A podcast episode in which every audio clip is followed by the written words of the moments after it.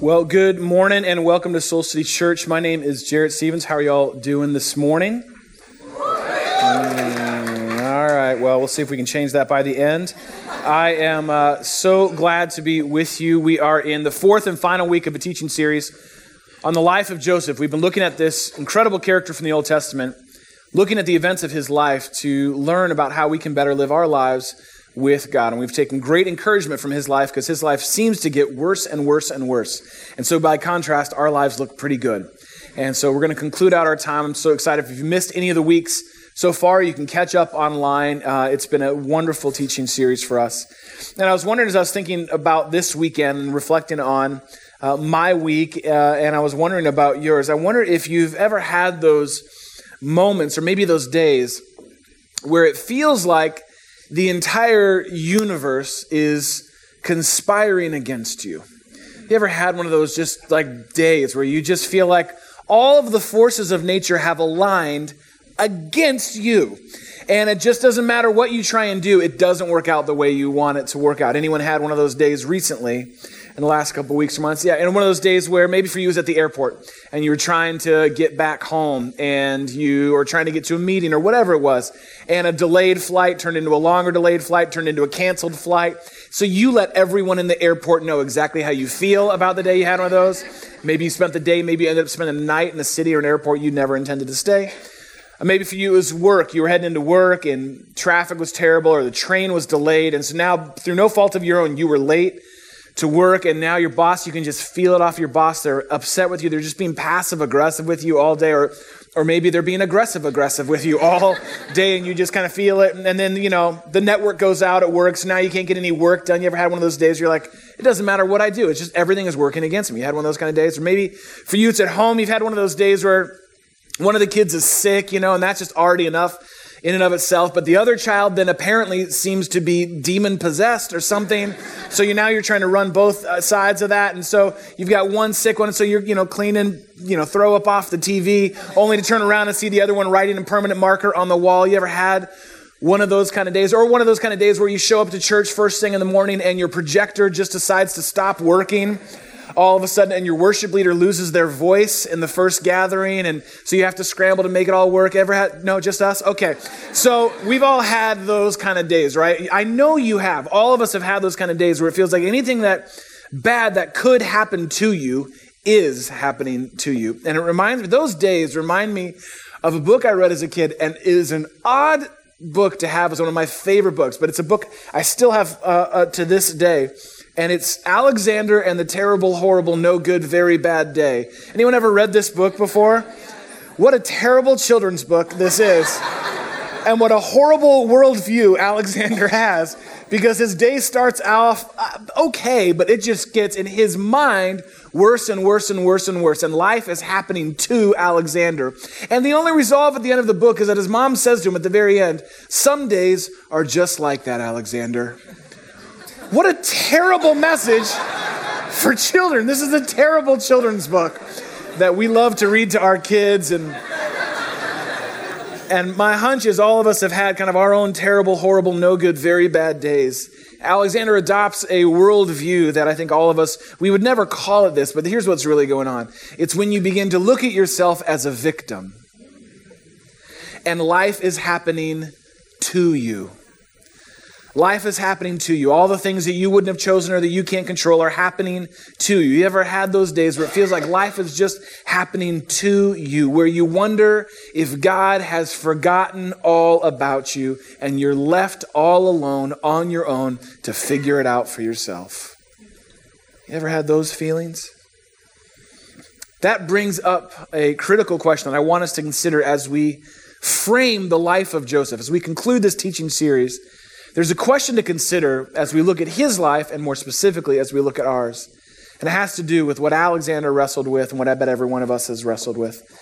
And the question that you have to consider is this Is life happening to you or through you? This is a transformational kind of paradigm shift of a question you might want to jot down. Is life happening to me or could, by God's grace, power, and presence in my life, life actually happen through me, that God actually might want to work through me. When life is happening to me, I'm a victim. God is off in the distance and there's nothing I can do about it. But when life is happening through me, I get to participate with God and partner with God to leverage my life, as imperfect as it may be, for His glory and for a better story for me. So the question is is life happening to you or through you? And here's the cool thing you get to choose. You actually get to choose that one, as we're going to see in the life of Joseph. So here's what I want you to do I want you to grab a Bible and open to Genesis chapter 40. We're going to pick up where Jeannie so brilliantly left us off last week, Genesis 40. So if you would, please everyone grab a gray Bible, turn to page 29 in the gray Bible. If you have your own Bible, great. If you got it on your phone, fantastic. We say this all the time. I feel like maybe I should say it again. If you don't own a Bible and are serious about exploring the God who loves you, created you, and actually uh, desires to have a relationship with you, please steal a Bible from church today. Please, please, please. Steal one of these gray Bibles. Don't steal like someone else's who brought their own. Don't steal their Bible. But these gray Bibles are for you. If you don't own one, steal one from church today. It'll be fun to brag about at work tomorrow. Genesis 40. Let's look at where we left off last week.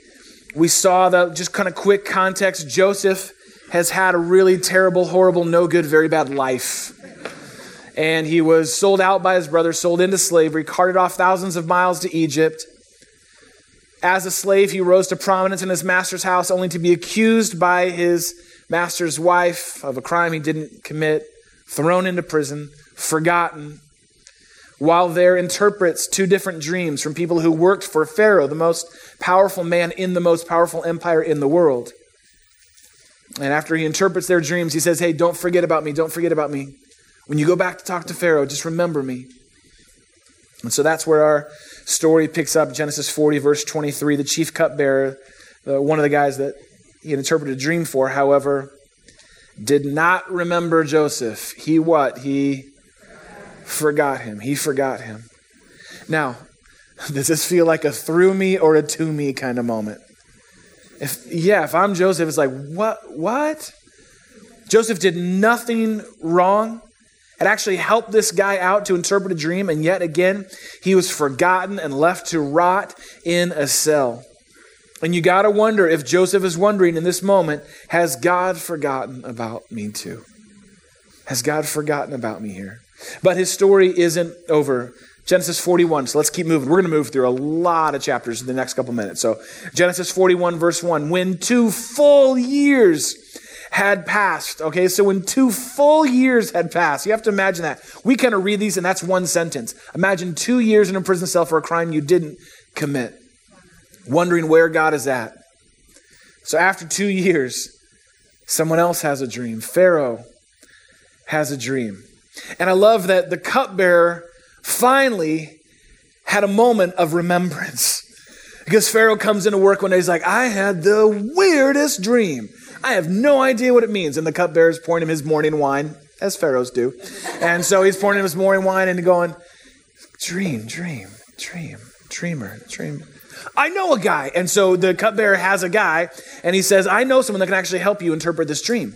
In fact, I met him uh, while I was in prison. Remember when you threw me in prison for, yeah? So when I was there, I met a guy, and he interprets dreams. You should actually have him come and interpret your dreams.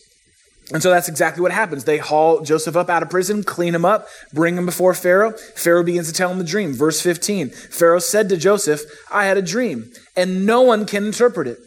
But I've heard it said of you that when you hear a dream, you can interpret it. Pause right here, right here in this moment. Pharaoh's saying, again, most powerful man in the most powerful empire in the world at this moment says, I am stuck. I need help. I hear you can help. Now, if you're Joseph, having been locked in a prison cell for two years, that's your moment. Capitalize on it. Yes, I can. I'm an interpreter of dreams. In fact, you'll never meet a finer interpreter of dreams than me. I'm here to help you. Remember, my name is Joseph. Like, I would just sell, that's a moment to sell yourself, right? But look at what he does. Verse 16. He says this I can't do it. Now, look at this perspective. I can't do it. But God will.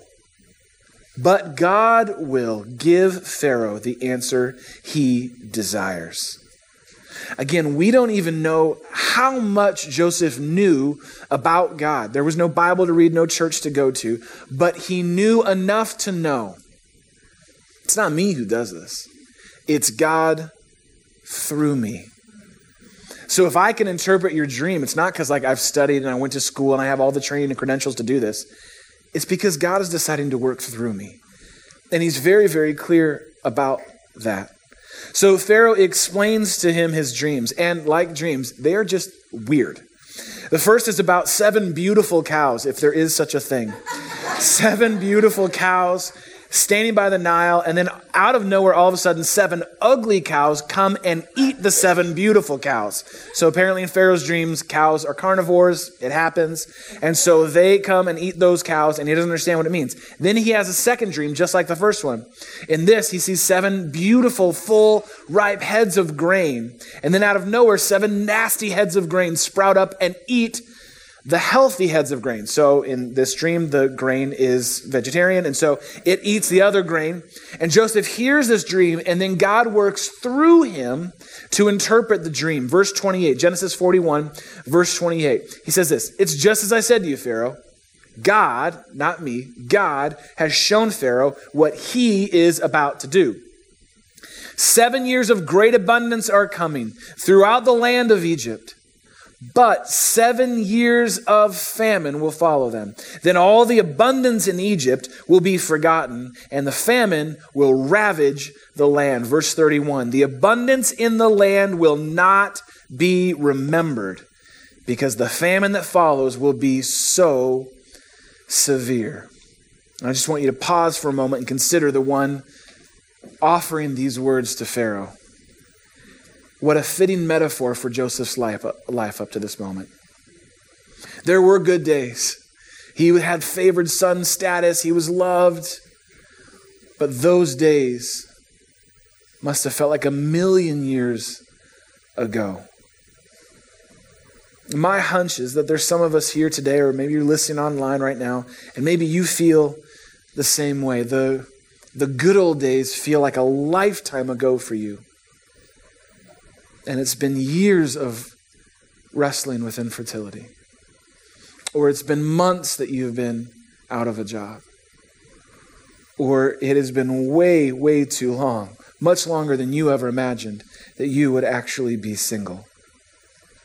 And you've begun to wonder is there a famine on God's favor in my life? Has it run out? Is it all over for me? Is this it? If you've asked that question or wondered those thoughts, you are not alone. You join with Joseph and me and many others who've wrestled with and wondered the same deep questions about where is God when our life doesn't look perfect or like we planned. So Joseph goes on and continues, verse 32 kind of breaks it down for Pharaoh. He says, The reason the dream was given to Pharaoh in two forms, two different but very weird dreams, is that the matter has been firmly decided by God, and God will do it soon. In other words, this is going to happen, Pharaoh. You need to be ready for it. And then what I love that Joseph does is he takes the opportunity that God gave him in that moment, and he says to Pharaoh, Now, this dream interpreting thing, it's really more like a hobby for me. It's something I just picked up along the way while I was in prison. My real skills and abilities lie in leadership. In fact, here, Pharaoh, is what I would do if I were in your shoes. You have to love a former slave and convict at this moment, prisoner in this moment, say to the most powerful man in the most powerful empire in the world, here's what I would do if I were you. And he lays out a plan for Pharaoh of how to reap all of the years of abundance so that they can not only be prepared for the years of famine that are coming, the years of drought that are coming, but they can actually sell to those who are hungry and grow and expand the empire all in one plan pretty incredible plan that he just comes up with on the spot. And look at Pharaoh's response, verse 37. The plan seems good to Pharaoh and to all of his officials. So Pharaoh asked them, Can we find anyone like this man? One in whom is the Spirit of God. I love this. Because again, we don't even know how much Joseph knew about God, but I can guarantee you Pharaoh knew less.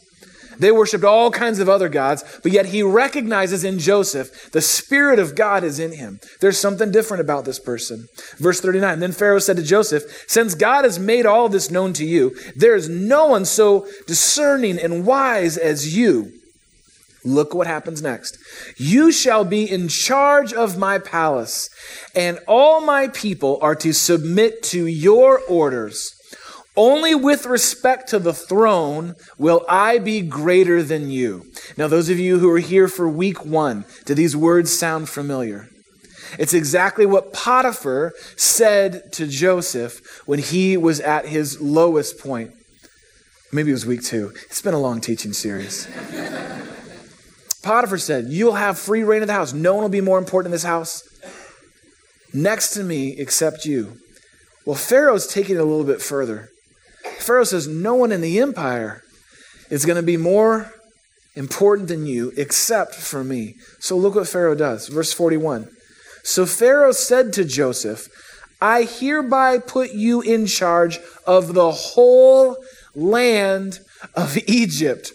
Now, this, in my opinion, is God's hand at work, but a very rash and irrational leadership move. After only knowing someone for a couple of minutes, you hand the entire empire over to them.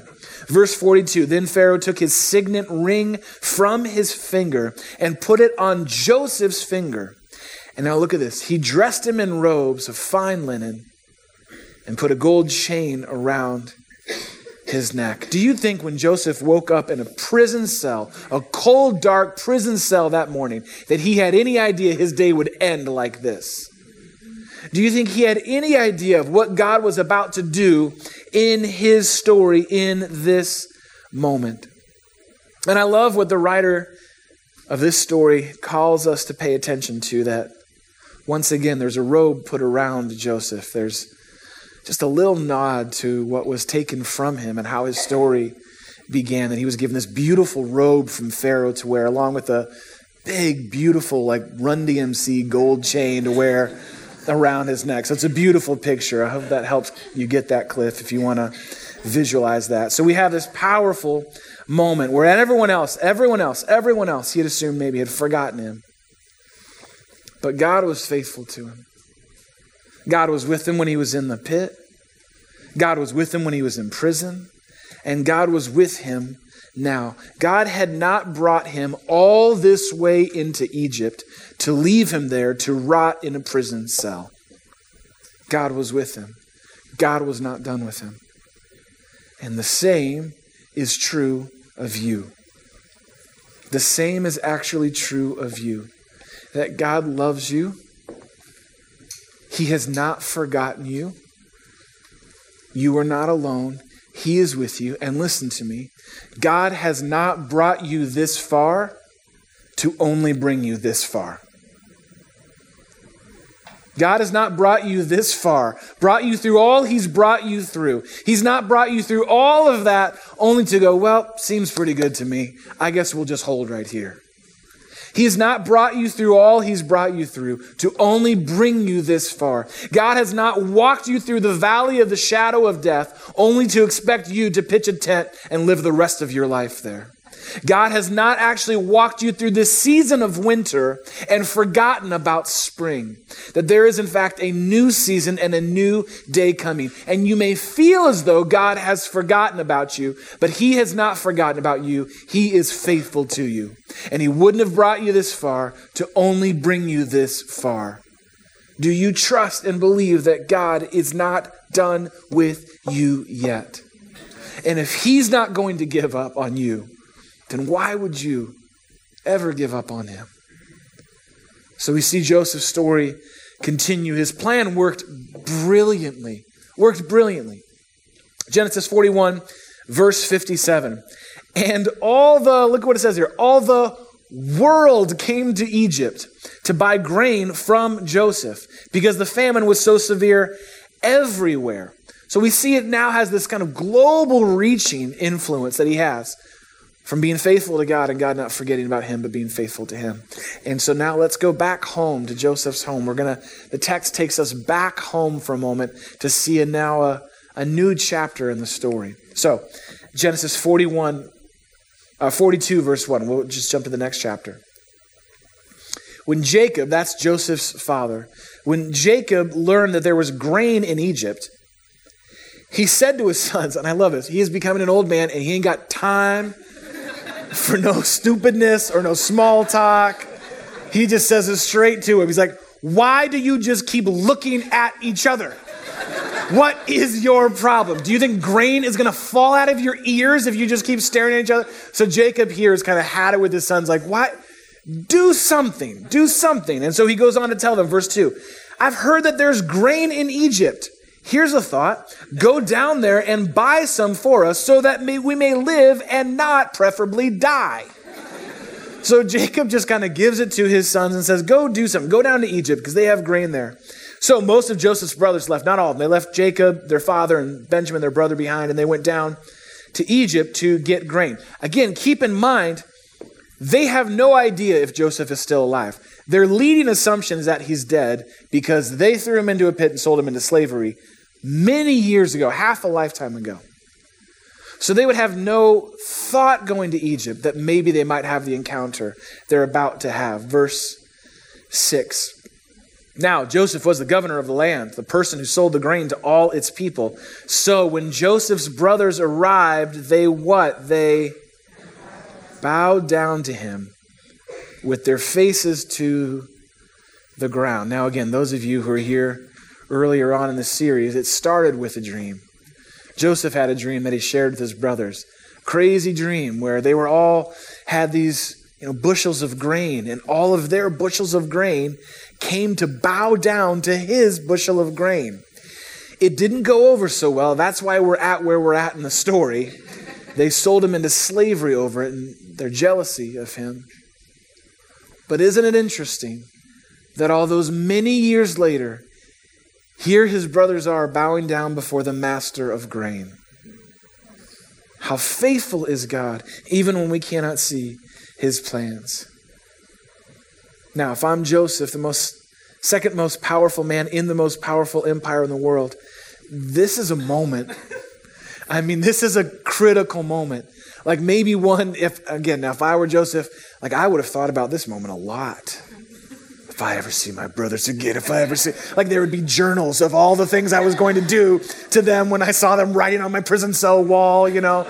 I mean, it would be easy to kind of go that route, right? To just think that's what's going to go on here. Powerful thing to think about, actually. Think about this for a moment. Powerful choice that you have when you have the opportunity to hurt the people who hurt you. That's a powerful thing when you have the opportunity to hurt the people who hurt you, to hurt your ex, to say things to them or to your kids about them, to hurt your old business partner who cost you so much time, stress, money, how you speak about them, what you might be able to do to them. To have the power to hurt someone who hurt you is a powerful thing. And that's exactly what Joseph has in this moment. But let's look at what Joseph does. Instead of exacting revenge on them, he runs out of the room weeping. He runs out of the room weeping because he's so overwhelmed, not by revenge, but by redemption. He is now beginning to see glimpses of the bigger story that God had been working over many years in his life. He's beginning to see it come together and he is overwhelmed by it. But he doesn't reveal himself to them right away. Again, they have no idea who this guy is, this grain master, this second most powerful man in Egypt. They have no idea. So he sends them back to go get Benjamin, his little brother. He wants to see Benjamin. They don't quite understand why, but after a long kind of chain of events, they go back to get Benjamin. They come back to meet with Joseph again, not knowing who he is. Let's jump to Genesis 45. So jump ahead a couple chapters, Genesis 45. A lot of kind of going back and forth and him not revealing who he is to them and kind of testing their character to see if it's really them. Genesis 45, verse 3, finally the moment comes. He clears his court. He kind of gets everyone out of his presence and he has this intimate moment with his brothers. Joseph said to his brothers, I am Joseph. I am Joseph. Is my father still living? Again, he had no connection to his former life. But his brothers were not able to answer him because they were terrified at his presence. Rightly so. Imagine what was running through their mind in that moment. Then Joseph said to his brothers, I love the tone that he takes here. Come close to me. And when they had done so, he said, I am your brother, Joseph, the one that you sold into Egypt. And I just love the implication here. Oh, that Joseph. As if they didn't know which Joseph at this point he wanted. But it is true, it did happen. He has every right to say, Remember that thing where you sold me into slavery? That was a thing. Uh, well, I'm here. It's me. I'm your brother. And I love what he does in verse 5. And now, do not be distressed. Don't, I love how he knows what's going on in their own minds. And don't be angry with yourselves for selling me here. Now look at his perspective. Because it was to save lives that God sent me ahead of you. Is that to me or through me? Through me. Even though this terrible thing that you actually did, he's not letting them off the hook. Hey, you sold me into slavery. You did that. But here's what God did through that God actually sent me on, look at that perspective, ahead of you. That God actually sent me on ahead of you. Verse 6 For two years now there's been a famine in the land. And for the next five years there will be no plowing or reaping. Verse 7 But God sent me ahead of you to preserve for you a remnant on earth and to save your lives by a great deliverance. Verse 8 so then, it was not you who sent me here, but God. It wasn't you who sent me here, but God. It would be so easy for Joseph in that moment to point the finger, to point the finger. Do you have any idea what I went through? Do you know what it's like to be sold into life as a slavery? Do you know that while I was there, I was thrown into prison for crimes I didn't commit? Do you have any idea what you did to me? Instead, he has a complete paradigm shift perspective. Those things didn't happen to me. God is actually working through me, and He's working through those circumstances in my life to save you and ultimately to save millions of people. And you don't need to turn there, but I just want to close with this thought that Joseph gives after finally his brothers go back and get his father Jacob. They're all united together as a family in Egypt. Joseph has this moment where he says these words. You can just read them on the, the screen. He says this in Genesis 50, verse 20. He says, You intended to harm me.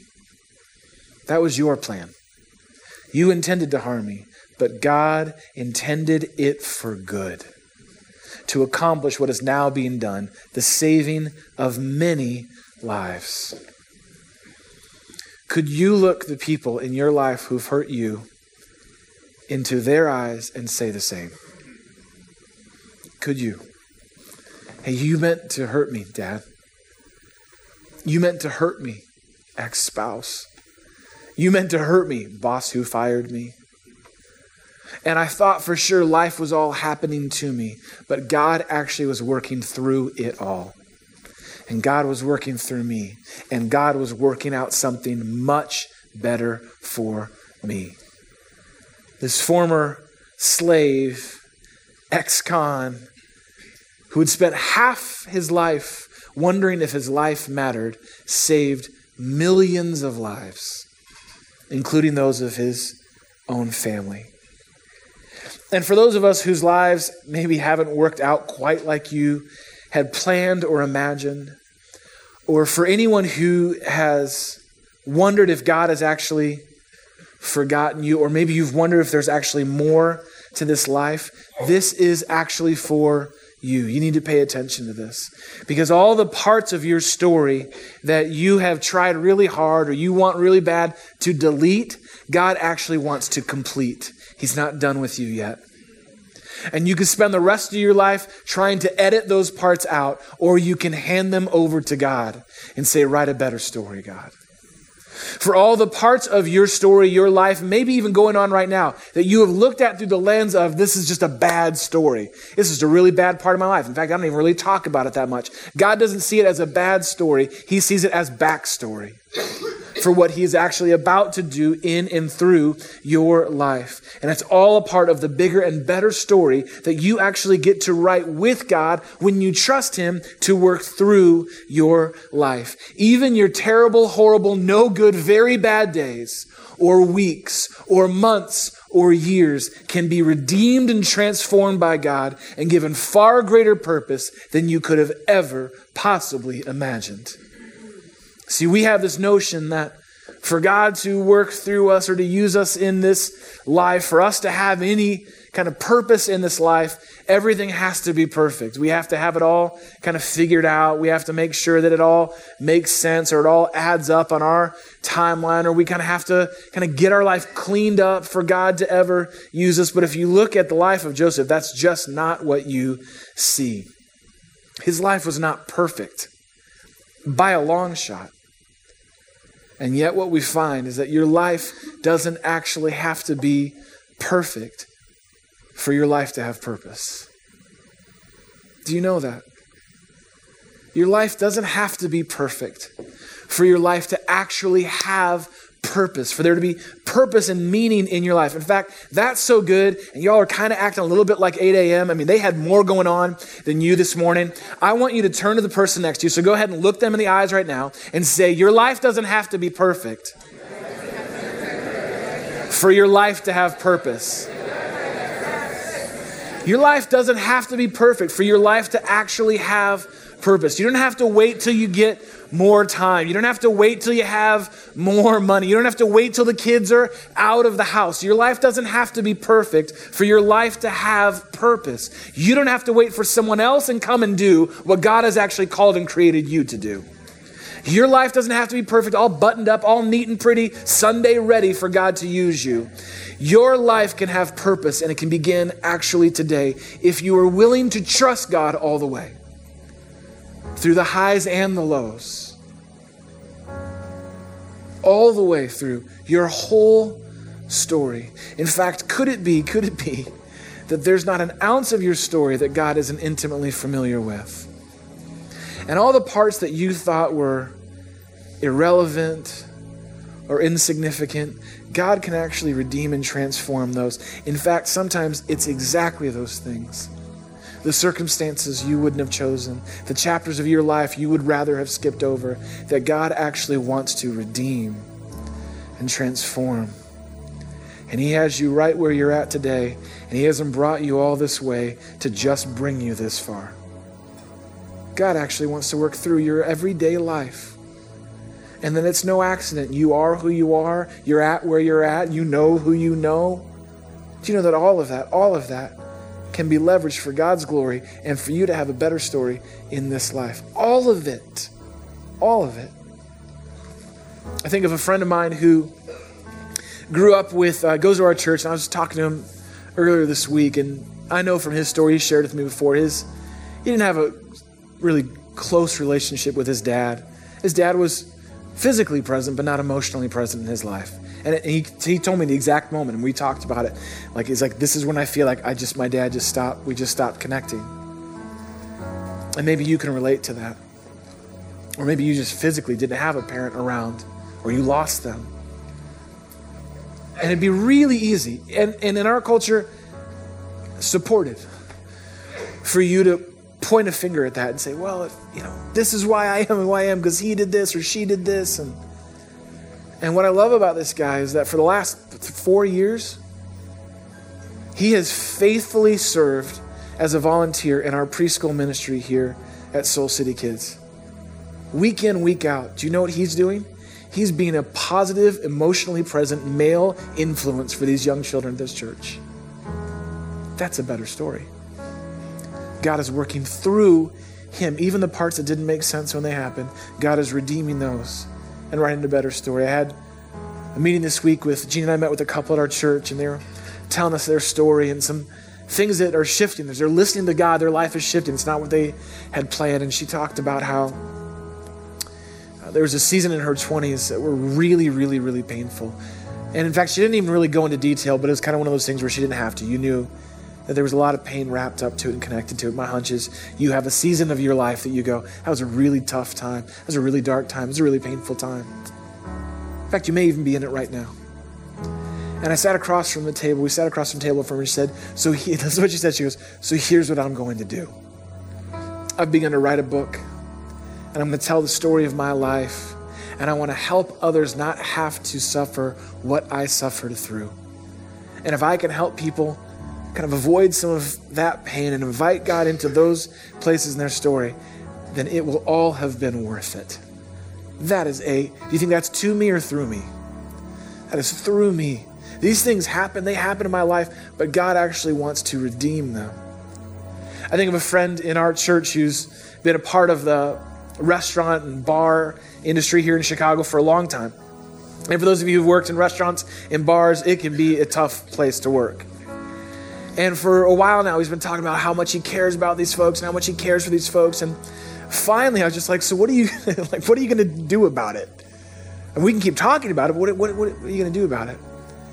And so he's kicking off his own little group where he's kind of pulled together folks that work in the restaurant, the bar industry, and he's like a pastor to them because it's a unique set of things that you all face if you've worked in that industry.